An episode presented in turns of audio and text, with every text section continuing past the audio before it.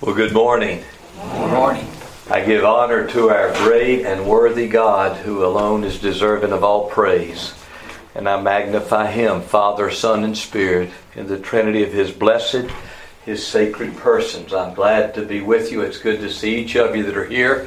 Thankful for your presence and thankful for God's goodness that is given to us this opportunity to gather together, to look to His Word, and we trust to hear from heaven, to hear from Him. For that supremely is our greatest need. We are glad to see uh, some friends from the past as well as visitors who are here that we've met for the first time. Uh, it's been a blessing to be here at Spring Lake over, uh, I guess, about a year and a half now, off and on. So we're thankful for God giving us that opportunity, and we're glad to glad to be together. Uh, I invite you to turn with me to Psalm 113 this morning in your copies of God's Word. And I'd like for us to look together at this psalm of praise. As I mentioned before we attempted to sing that chorus together, this coming Thursday is Thanksgiving Day. It's a national holiday. It had been marked on our calendar in an unofficial way till President Lincoln declared it to be a national holiday in the 1860s. It's one that's often lost sight of in our day, sadly. The jump, as we mentioned last hour and looking at Psalm 100, the jump takes place from Halloween to Christmas with any thought really of uh, Thanksgiving being minimal, if at all. And that ought not to be, especially for a country that's been as blessed as our land has been, but also for us who know Him. Thanksgiving ought to be a reality in our lives. The words of Psalm 113 particularly focus on thanksgiving, but they do so in such a way as to remind us that genuine thanksgiving begins with the living God. We can count our blessings, we ought to, but in counting our blessings, we shouldn't lose sight of the blesser we shouldn't lose sight of the praise that's due to the God who is the giver of every good gift and every perfect gift. And that's where Psalm 113 specifically directs the focus of praise and thanksgiving in a way that we all, I believe, need to hear because every one of us, I'm afraid, in our natural selves, we tend to focus on the gifts, not the giver we tend to delight in the blessings and not the blesser. And Psalm 113 would teach us to sharpen our praise focus to look to Him above the blessings and the gifts. Let's listen to the words of God here as through the psalmist he directs our praise to himself. Psalm 113 we read, Praise ye the Lord. Praise, O ye servants of the Lord. Praise the name of the Lord. Blessed be the name of the Lord from this time forth and forevermore. From the rising of the sun and to the going down of the same, the Lord's name is to be praised. The Lord is high above all nations, and his glory above the heavens. Who is like unto the Lord our God, who dwelleth on high, who humbleth himself to behold the things that are in heaven and in the earth? He raiseth up the poor out of the dust, and lifteth the needy out of the dunghill, that he may set him with princes, even with the princes of his people. He maketh the barren woman to keep house, and to be a joyful mother of children. Praise ye the Lord. May our God be pleased add his blessing, his stamp and seal to his written and read word his inspired, his preserved word. May we just pause again before him in prayer to ask his blessing on his word. Father, we bow our heads and unite our hearts as we come before you in the name that is above every name. That name you delight to honor, that name at which every knee will bow and every tongue confess that Jesus Christ is Lord. Father, we ask you to honor him as we look to your word this morning. I pray, Father, thy Spirit would communicate that truth which he has inspired in the Holy Scriptures, and that you, Father, by your voice would speak to each heart to the honor of your Son, in whose name we pray. Amen. And as we give you by way of a title for Psalm 113, our look at it this morning, I would give you what we mentioned just a few moments ago sharpening our praise focus. Sharpening our praise focus. Mr. Spurgeon, whom we appreciate for his messages, preaching in London and beyond years ago, Charles Spurgeon preached a message in his early years there in London on uh, the immutability of God. Not the kind of topic that many people want to think about today, but it speaks of God's unchangeability. He took his text from Malachi 3 6 I am the Lord, I change not. Therefore, ye sons of Jacob are not consumed. And as he began that sermon, he spoke about someone has said that the study of man is man, one of the Greek philosophers. But he said, while that may be true or not, he said the true study of God's elect ought to be the living God Himself.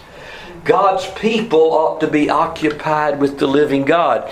And that, brothers and sisters, is something we see within the book of Psalms. The, the Psalter, as we call it, but in the book of Hebrew, in the Hebrew language called Sefer Tehillim, the book of praises a book that celebrates God's goodness and celebrates the praise of God. And as it does so, it focuses on the remembrance of His benefits, like Psalm 103, when it says, Bless the Lord, O my soul, and all that is within me. Bless His holy name. Bless the Lord, O my soul, and forget not all His benefits. We ought to count our blessings. But the Bible also, in that book of Psalms and throughout, it speaks of the reality that in our lives, we all also have to lift our focus higher and think about Him.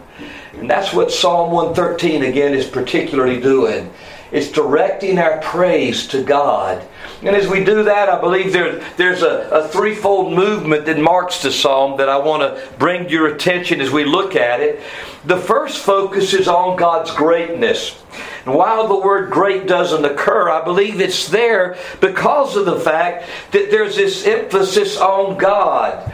Now, I want to as I would ask you to notice verses 1 through 3 of Psalm 113 with me again, I want to reread it.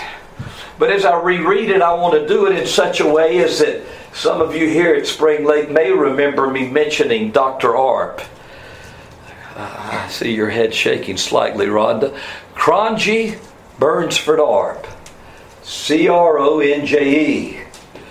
He was our Greek professor when I was at Campbell College, now Campbell University, years ago. He'd mandatorily retired from Wake Forest University, and Dr. Wiggins, who had taught law at Wake Forest, picked him up to come teach Greek at Campbell. And he was quite a teacher. If we mispronounced a Greek word, he would say, Ah, Mr. Morris, you put the emphasis on the wrong syllable.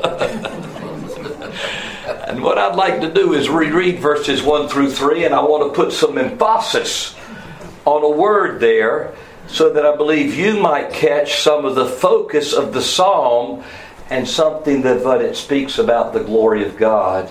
Again, notice verses 1 through 3. Praise ye the Lord. Praise, O ye servants of the Lord, praise the name of the Lord. Blessed be the name of the Lord from this time forth and forevermore. From the rising of the sun and to the going down of the same, the Lord's name is to be praised. Did I put enough emphasis on the syllable? In three verses, three times, the Lord's name is mentioned. There's a reason for that. The name, especially in the scriptures of the Old Testament and in the Hebrew understanding, the name is representative of the character. It speaks of the person in a real way. We, we see that, I believe, mirrored well when uh, God tells a 99 year old man that his 89 year old wife is going to have a baby, and his name is going to be Isaac. In Hebrew, it's Yitzhak, and that word means laughter. Now, when Sarah uh, uh, at 90 was changing diapers, she might not have been laughing, but just the thought of having that baby filled her with laughter. Yitzhak. And that was his name. But then you remember Isaac and Rebekah, his wife, they had, ch- they had children a little earlier. They'd been married about 20 years. They married, he married at age 40. At age 60, they had no children. So he prayed, and when he prayed, God opened her womb. But as she realized that she was expected, she knew that something was going on inside her, so she went out. She was a praying woman as well as he a praying man. And she went out and prayed and asked, Lord, why is it so? And God told her, Two nations are in your womb. The elder shall serve the younger. And when that firstborn came out, he came out all hairy, and so his name was Esau. If you will, kind of like mature full grown. Esau, the Hebrew word for hair, it comes from a similar root. But also, his brother came out holding his heel. And the word for heel is akev, and the word Yaakov means he will take by the heel. Or he will trip up. He will cheat. He'll supplant. Trickster, cheater. That's what Jacob was. He lived up to that name. That, brothers and sisters, is something that is reflected in the name of God supremely. If you'll notice, as the name of the Lord is mentioned three times in Psalm 113, those first three verses, it's all caps in our English Bibles. If you have the King James or other versions as well, some might even put Jehovah there. But that's the name of God that He revealed at the burning bush, the I am name of God. Remember when Moses saw that burning bush keeping the sheep of his father Jethro, he turned aside to see that bird, that bush that was burning but not consumed, not burned up. And as he saw that bush, he, he heard God saying, Go down and tell Pharaoh, let my people go, that they may serve me. And as Moses received that commission, he said, When the children of Israel ask, What's your name? What am I to tell them? He said, I am that I am. You tell them I am has sent thee. Now, that word I am that I am is represented in Hebrew by four consonants. We bring them over into English as Yahweh or Jehovah. But, but it, it, speaks of that I am name of God. The fact that He's able to say something about Himself that no other being on this earth or throughout the cosmos can say. And that is, I am that I am. Every one of us in our living, we have to say, every animal, every angelic being, every rational intelligence, Everything that has life has to say, I am, because He is. But He can say of Himself, I am, because I am. In other words, He's the God who's marked by an absolute self sufficiency, by an utter self dependence. He, I like the way Brother Watts put it in one of his hymns, He sits on no precarious throne, nor borrows leave to be. He didn't ask my permission this morning as I laid my slumbering head on my pillow. David, I'm thinking about bringing the sun up about 6:30 Eastern time. No, he didn't do that. It came up according to his will, his purpose. And he's the God who is not dependent on us. Whatever, whatever may be told today, and sometimes you'll hear it that God made man because he needed fellowship. Well, there's a problem with that. Because, you see, when man needed fellowship in the garden, remember what God did? God highlighted man's need by bringing animals to him. And man named them, but what was found? No help meet, no help suitable. Now, man had if you will, fellowship below him with the animals. Man had fellowship above him with the God who'd made him. But what did man need? Well, he needed fellowship on his level, so God made him woman. And when man saw her, the Bible says he said, Whoa, man. Some of you caught that. Uh, really, in the Hebrew, ah, literally, wow, this is now bone of my bone and flesh of my flesh. He needed fellowship on his level. And if God were in need of fellowship, you and I, who are made, though, his image bearers, made in His image, we wouldn't provide it fully because we're not equal to Him. And here's the beauty of this I am that I am. In His glorious person as God, in His glorious being as God, He had a perfect fellowship in the self sufficiency of his triune being. Father, Son, and Holy Ghost. Before the world began, before time was, Father, Son, and Holy Ghost had a perfect fellowship within their being. The world wasn't made because of any need or lack in God. The world was made for God's glory. You and I were made for His glory. He didn't make it because of any need existing in Himself, because He is the I am. And He can say of Himself, I am that I am. And that is what His name points to the reality of who He is, the greatness of God. That, that greatness that transcends us, that greatness that goes beyond us, that greatness that I can't fully wrap my mind around. And I'm glad because any God I could figure out wouldn't be God. Any God who's not greater and bigger than I am, but we can fully figure, ceases to be what we would understand to be God. So we have this reality of his praiseworthiness in those verses because of his greatness as the I am. And that's what we're spoken of or spoken to, addressed to do with regard to him in these words in verses 1 through 3. And so we're called to give praise to him. Praise, O ye servants of the Lord.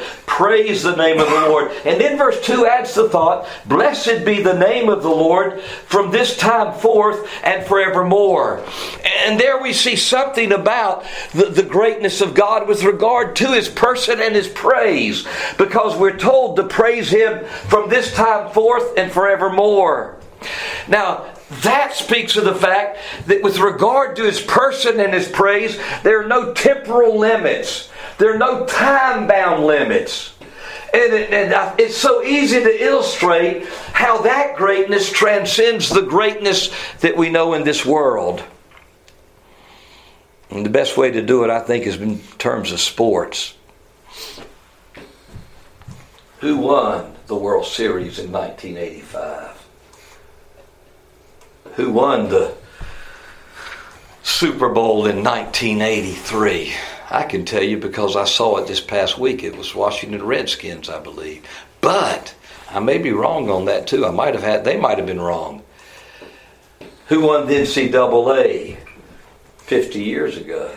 Was it even played 50 years ago? Let's go to NASCAR. Who won the, well, they changed so many plays. They're not racing. Who, who won the uh, Who won the uh, Bristol Speedway race last year, or two years ago, or five? Years?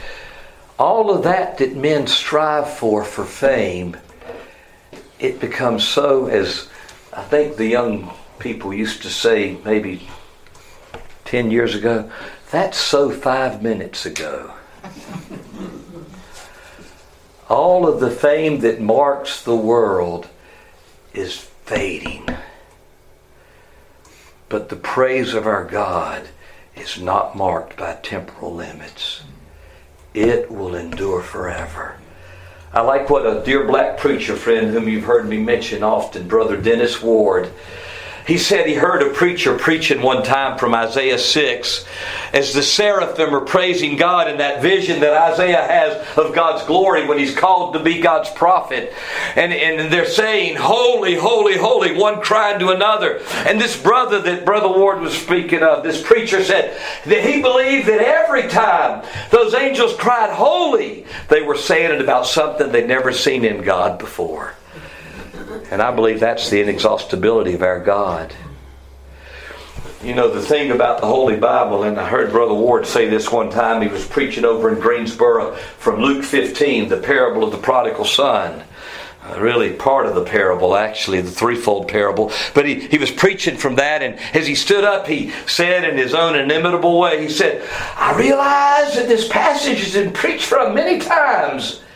He's, but there's just something about the Bible no matter you, how close you cut it to the bone, there's always enough meat for another sandwich. That's the inexhaustibility of the Bible. Why does it have that kind of character? Because of the God with whom it's occupied. He's the inexhaustible God. And you keep dropping your bucket. And what's going to be true? What Terry's saying? He giveth and giveth and giveth more grace. And when we have reached the end of our hoarded resources, His full giving has just begun.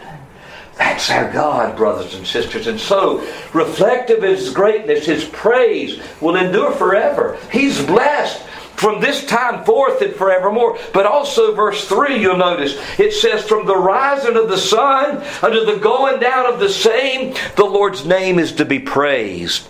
It doesn't matter where you begin. If you begin at Jerusalem or you go to Irian Jaya, it doesn't matter where you are on this earth planet. I remember when I was a young believer one time, I was at a meeting downtown at a, at, at a motel and uh, a Christian meeting and there was a Spanish sister there, and th- this was before there were there were not as many Latino in, in our in our country. Uh, but I, looked at her and I, know how español, pretty much still, you know. But but I looked at her and she looked at me and she know how blingue plays, you know. And uh, we, we we looked at one another and we spoke the language of praise. Hallelujah. Now, of course, she said it, Alleluia, which is the Greek version of hallelujah. Many of you didn't know you spoke Hebrew, I'm sure, in this place today. Because when you say hallelujah, you're saying, Praise ye the Lord, with which this psalm begins in Hebrew, verse 1. Hallelujah. Praise ye the Lord. Praise ye Jehovah. And that language is a language that's spoken universally. And, brothers and sisters, one day in the presence of God and the Lamb, there are going to be those from every kindred, tribe, tongue, and people who will stand before Him and say, Thou art worthy. Thou hast redeemed us to God by thy blood out of every kindred, tribe, and tongue. And that universal praise of our God's going to kick in in a way I don't think we can fully appreciate now. The glory of our God and His greatness because of the fact that He has saved those of every race. He's bought them with the blood of His Son and brought them to Himself by His grace through His Spirit. He did it. This is the greatness of our God it's seen there then in verses 1 through 3 but then in verses 4 through 6 there's a there's a movement that again directs us to think about god and shortening our praise focus. But in this case it focuses on his glory. Notice the words of verse 4 the lord is high above all nations and his glory above the heavens who is like unto the Lord our God, who dwelleth on high, who humbleth himself to behold the things that are in heaven and in the earth. Then, when we think about these words, that focuses on His highness, His glory, His majesty. And, and as we think about that, if you consider something that we don't have in our country, but if we were in the presence of royalty, I've never had that opportunity. We would walk into that presence of either a king or a queen, and if we rightly addressed them, we would say, What? Your Highness. Your H I G H N E S. Now, when I was in grade school, I had been to college, but I went to grade school too. You remember your suffixes N E S S? The state of being. Highness the state of being high. Now, that's used to speak sometimes of human royalty, but it's really only applicable, applicable properly to him who is the King of kings and Lord of lords, the one whose throne never ends. He is the one who is marked by majesty. And really, majesty is, is but the, the Latin form of, of greatness. But it speaks of, and that's why we might address a, a potentate, a king to your majesty. That, brothers and sisters, is our God in His glory his regal glory and, and that which marks him. He's high above all nations and his glory above the heavens. Think about that the heavens. Consider the stars. David did in Psalm 8, remember? When I consider the heavens, the stars, the works of thy fingers, what is man that thou art mindful of? He looked at the, the, the stars above, and uh, we think about those stars that are like our sun, some of them bigger, far bigger, far, far bigger. Uh, the, the, the galaxies, the billions of stars, you know, every now and again the Bible, uh, the science, excuse me, catches up with the Bible. For instance, Genesis, God spoke to Abraham and said, Your descendants will be like the grains of sand, like the sand of the seashore, and like the stars of the sky. And if you and I had lived maybe 100, 200 years ago, we'd have never thought that the, there'd be as many stars out there as there would be grains of sand, would we? But then there was something by the name of Hubble that was invented, you know. And we found out that there are billions of galaxies, possibly, with billions of stars. There may be more stars than there are grains of sand. But the idea is that God is far superior, far above, transcendent above them. I remember one time when I was preaching in a family camp up in above Williamsport, Pennsylvania. And uh, as we were there, one of the pastors from New Jersey and I were out there on the on the basketball court, dark at night, and where we were in above Williamsport, Trout Run, Pennsylvania, pitch dark, no ambient lighting around us. And as we were there, uh, I like to say that the older pastor and I were hanging out with our group, the teenagers, you know, but that would have been uh, a stretch, if not outright dishonest. But they were looking up, you know, at the stars, and we had this beautiful blanket, very little moonlight, no ambient lighting around us, no no street lights, none of that order. And they're looking up, and yeah, see that constellation there? Yeah, that's the Big Dipper. You see that constellation there? And and Brother Harry, the preacher from New York, he said, "That's Pelusium." And I said, "No, it's not. You made that up." He said, "They didn't know that." we were having a good time, but what we were doing taking in the handiwork of God. Think about what He's made.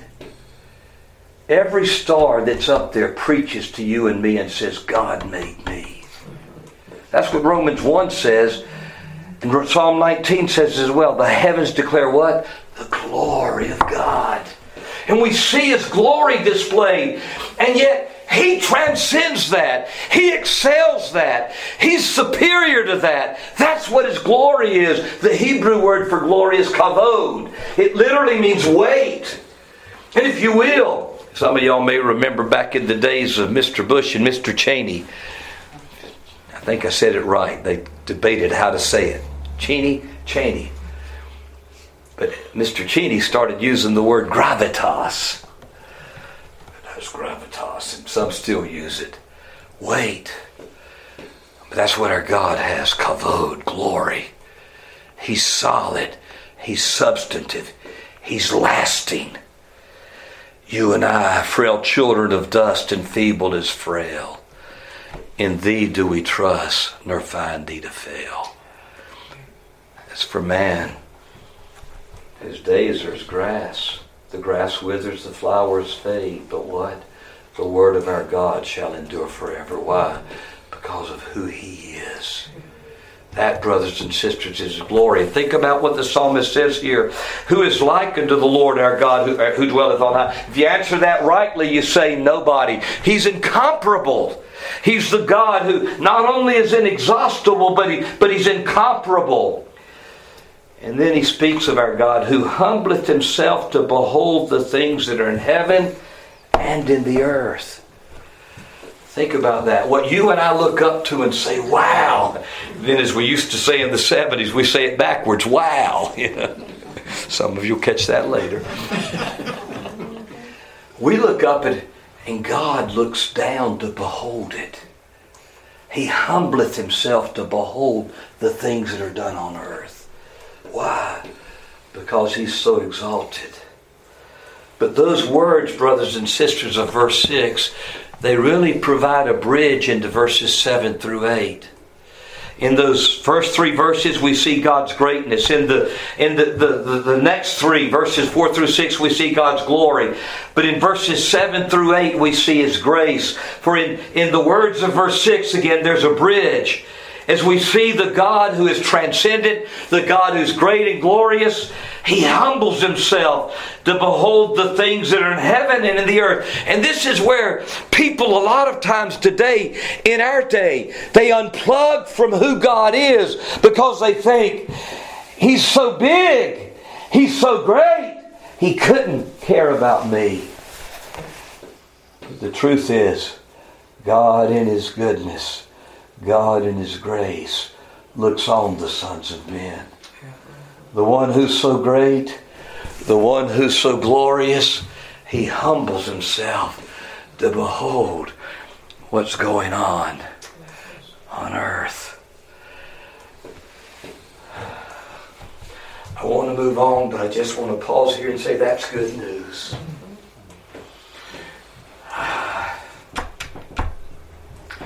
I experienced it 48 years ago, and I've been experiencing it ever since, and I even experienced before I experienced it.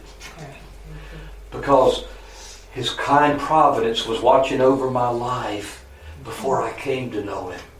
And as I came to know Him, ever since then, that goodness has kept on being showered on me. That grace has kept on coming to me.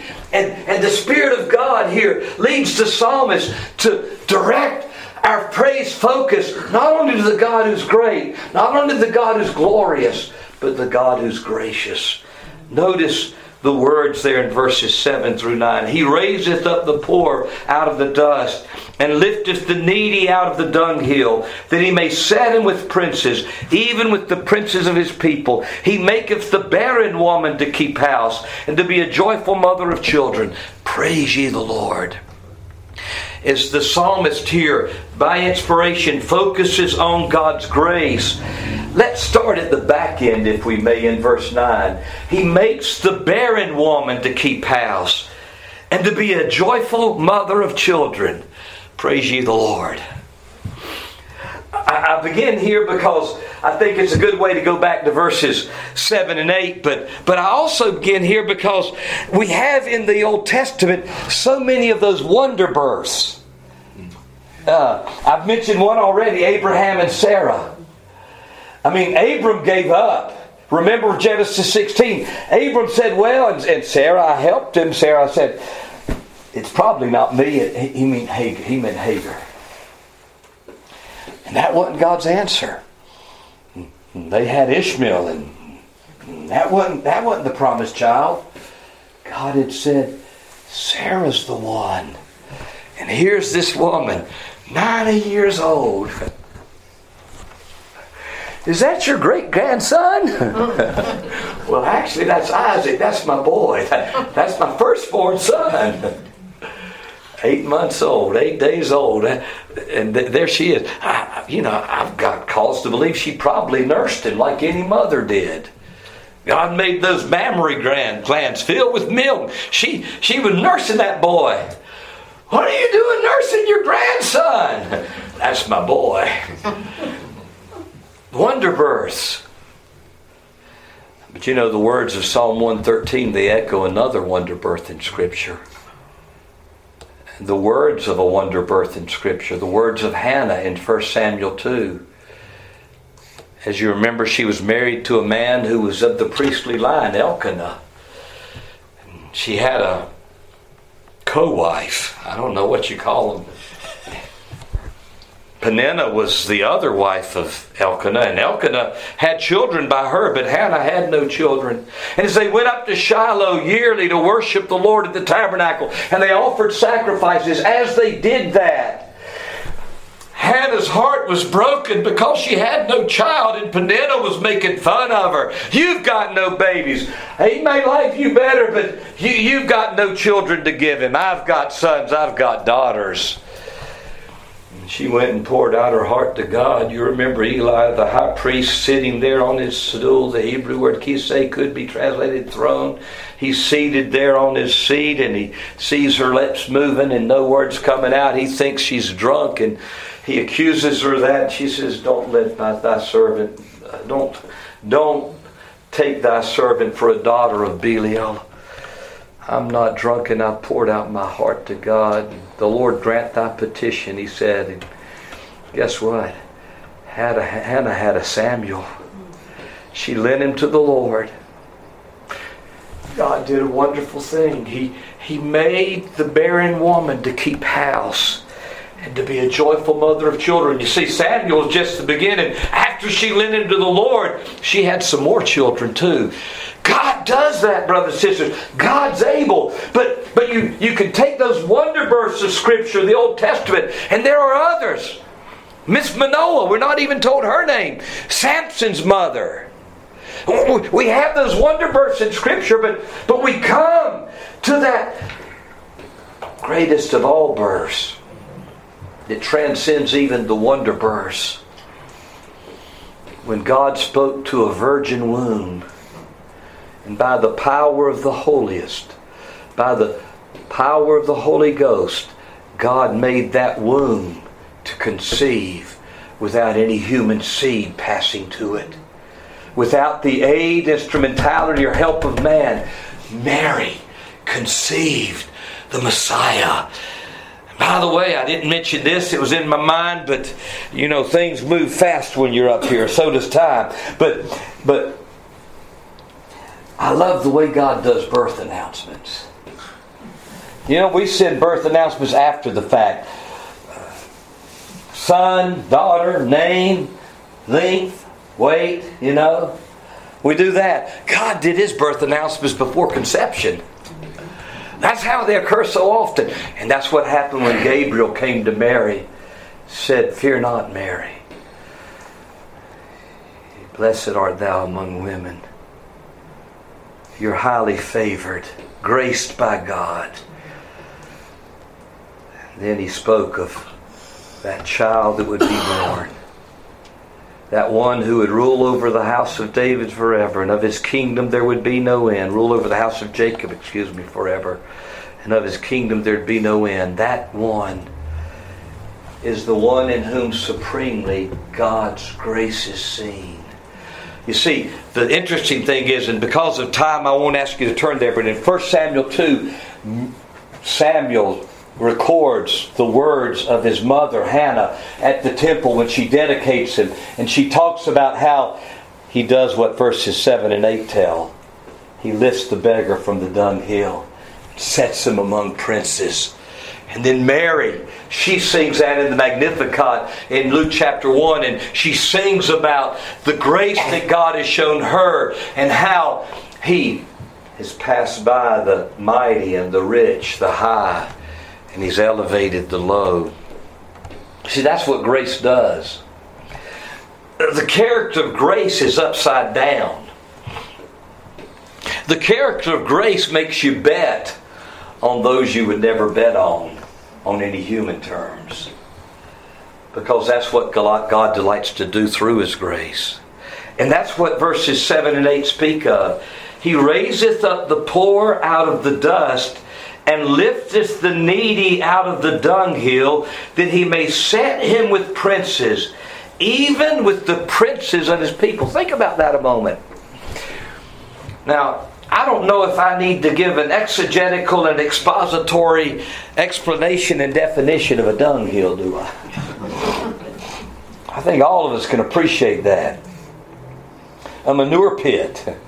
You heard about the little girl who was bringing her boyfriend home to meet her mom and dad, and her dad walked in. He was a farmer, and he was saying, manure this and manure that. And little girl looked at her mom. Well, she wasn't that little; she was dating, but she she looked at her mom and said, "Mom, can you get her to not stop saying manure?" And she said, "Honey, it got me 25. You took me 25 years to get her to say manure."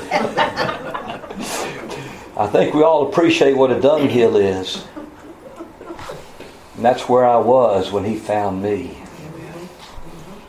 I was on the dunghill of my sin, my moral and spiritual rebellion against Him. I was lost to Him. And the good news of the gospel is about grace that tells of a God who comes and seeks and saves those who are on the dunghill, those who are lost, those who weren't seeking Him, brothers and sisters, when the fall occurred in Genesis 3, you and I didn't run to Him. When Adam and Eve, when they, when they found out they were naked, they put on fig leaves, but when God showed up, they hid themselves because their fig leaves weren't enough. And our righteousness is not enough to clothe ourselves to go into His presence. The only thing we can do is hide. But thank God He's the seeking God who says to sinners, Where are you? And when He asked, as somebody said, God never asks a question for information. I love the way it's been put. Did it ever occur to you that nothing ever occurred to God? He's not asking for information. He's asking out of love to the sinner, Where art thou? So that we can identify ourselves and say, Ah, oh, here I am and I'm lost. Here I am, I'm in the dung pit. Here I am, I'm in the hog pen. I'm in the I'm in the pig parlor of my sin. But the good news is he's the God who seeks the lost. And by the way, if you really want to appreciate the prodigal son in Luke 15, you got to read the first two frames of the parable. Dr. Luke says he spake a parable unto them. It's one parable, three frames or three stories. It begins with the lost sheep and then a lost coin, and then you get to the son. And the son only says, I believe I'll go home because there was a shepherd seeking the sheep, and there was a woman sweeping for the coin. In other words, grace finds its beginning in Him. Doesn't find its beginning in us. If it, had, if it had waited on me for its beginning, I'd be in hell right now, licking, licking up the fire. But because of the mercy of grace of God, brothers and sisters, there's going to be, as we mentioned earlier, there are going to be those from every kindred, tribe, tongue, and people who will stand before Him. But I must say this as we think about the grace of God, and we think particularly again about those words of, of verse 7 He raiseth up the poor out of the dust and lifteth the needy out of the dunghill, that he may set him with princes, even with the prince of his people. As we think about those, he saves the poor. And by the way, Isaiah 61 says he's anointed to preach good tidings to the poor. as we think about that, and we think about that grace of his person, in 2 Corinthians 8, verse 9, the Apostle Paul, writing about giving to the church at Corinth, he says this For ye know the grace of our Lord Jesus Christ, that though he was rich, yet for your sakes he became poor. Why? that ye, through his poverty, through his impoverishment, might be made rich. There's the wonderful exchange that the gospel speaks of. There's the wonderful exchange the reformers preached. Christ in your place. Christ in my place. Why? So that we might occupy his place so that we who were poor on the dunghill might be set among princes. That's why he cried out on the tree, My God, my God, why hast thou forsaken me? He was becoming poor that you and I might be rich. For there was no other way. And as the hymn writer wrote in that hymn, There is a green hill far away, there was no other good enough to pay the price of sin. He only could unlock the gate of heaven and let us in. And thank God He has done that. Because of that, we have a God whose grace is so great and for whom we should indeed give praise. Yeah. And that's why sometimes we sing, Lord, I lift your name on high. Lord, I love to sing your praises. I'm so glad you're in my life. I'm so glad you came to save us. What'd you do? You came from heaven to earth. I'd like to alter a little to be the way because he did more than show it. From the earth to the cross, my debt to pay. From the cross to the grave, from the grave to the skies. Lord, I lift your name on high. Why? Because of a grace that was greater than my sin. Dark is the stain that we cannot hide. What can avail to wash it away? Look, there is flowing a crimson tide. Whiter than snow you may be today. That's the good news of the gospel. And you may be in this meeting place lost to God, lost to His Son. But I tell you, you can leave this meeting place saying, Amazing grace, how sweet the sound that saved a wretch like me. Your life can be changed as you come to the Lord Jesus Christ. As God by His Spirit brings you sweetly to Him. And in faith and repentance, you trust Him. That's the good news of the gospel. And that's the grace of the God we praise. Have a good Thanksgiving. Give him some glory because he's glorious. Give him some glory because he's great. Give him some glory because he's gracious. If today you don't know that grace, you see, Paul could write to the Corinthians what we quoted, 2 Corinthians 8 9, for ye know the grace some would expand that generosity of our Lord Jesus Christ. How generous He's been, how gracious He's been. If you know Him not today, I would say to you, run to Him. As a sinner, run to Him. Go to Him. Why would you perish?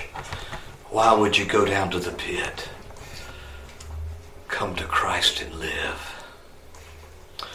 Thank God for the blessed gospel. Thank God for the good news. May that today resonate in our souls. And may the shockwave of it be spontaneous, intent, uh, uh, continuous praise to Him. For He is worthy.